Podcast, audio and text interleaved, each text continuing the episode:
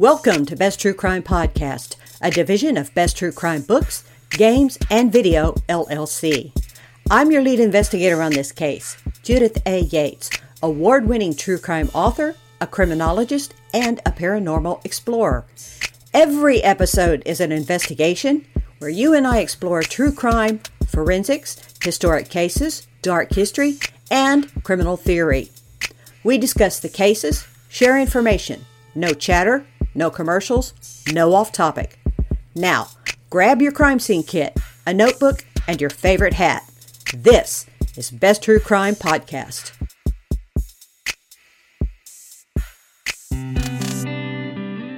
This is season two, episode number 25 of Best True Crime Selfies at Auschwitz. In the last few years, volunteers and staff at concentration camp sites in Europe where millions of people were systematically murdered, have reported a rising number of violations.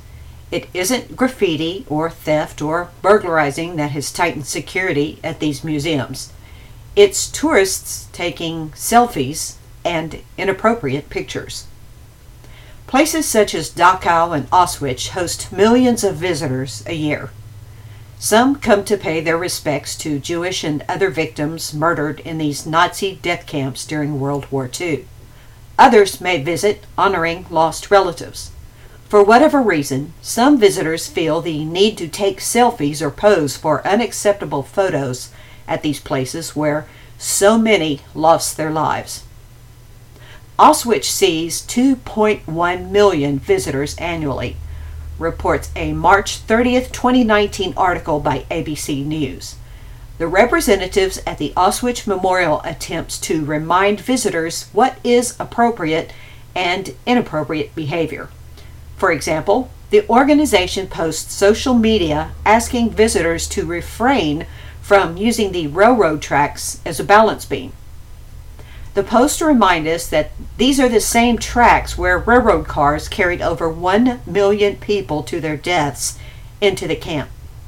Inappropriate photos are a rare occurrence, and one representative is quoted as saying, There are cases when it is clearly visible that the authors of such photographs took the images for fun, without being aware of the place where they are.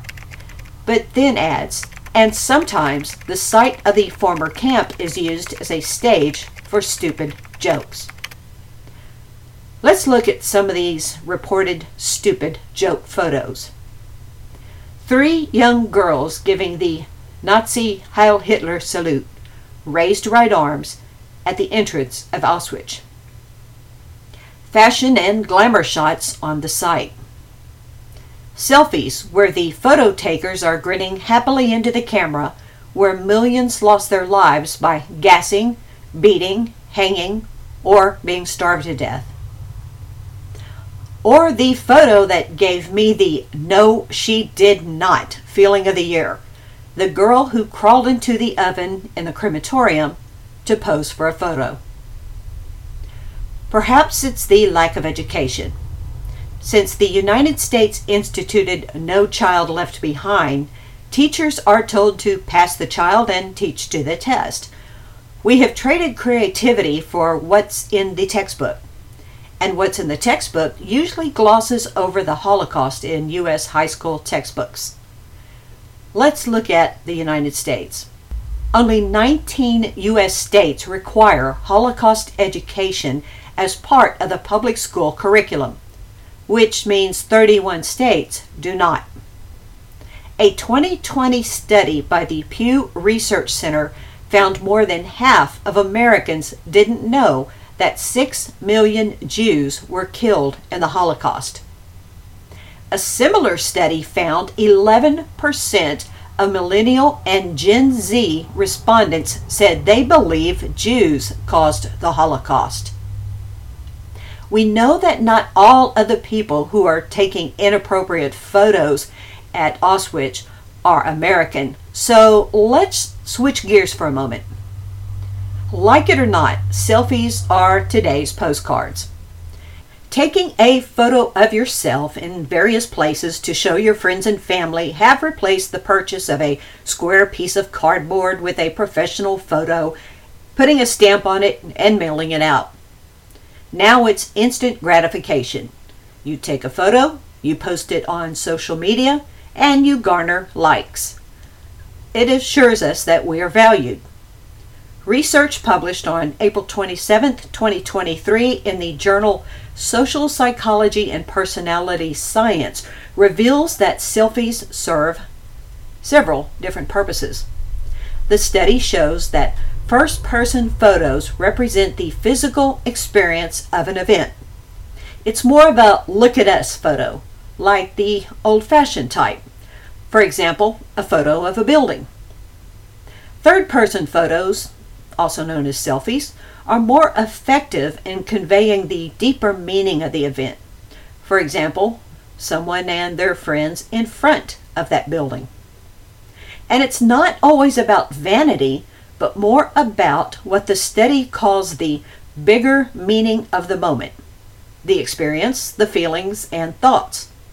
If that someone and their friends in front of that building are smiling with pride, it tells us more about that picture.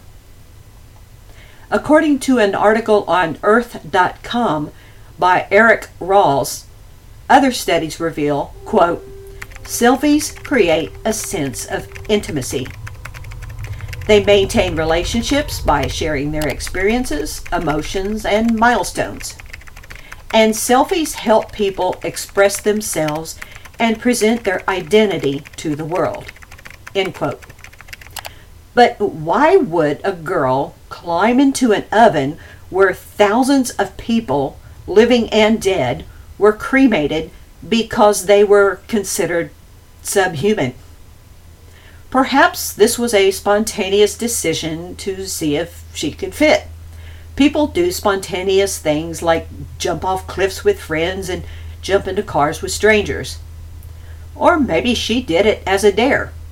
There are numerous behavior disorders and mental illnesses where a dare absolutely must be taken on, regardless of what the dare could be.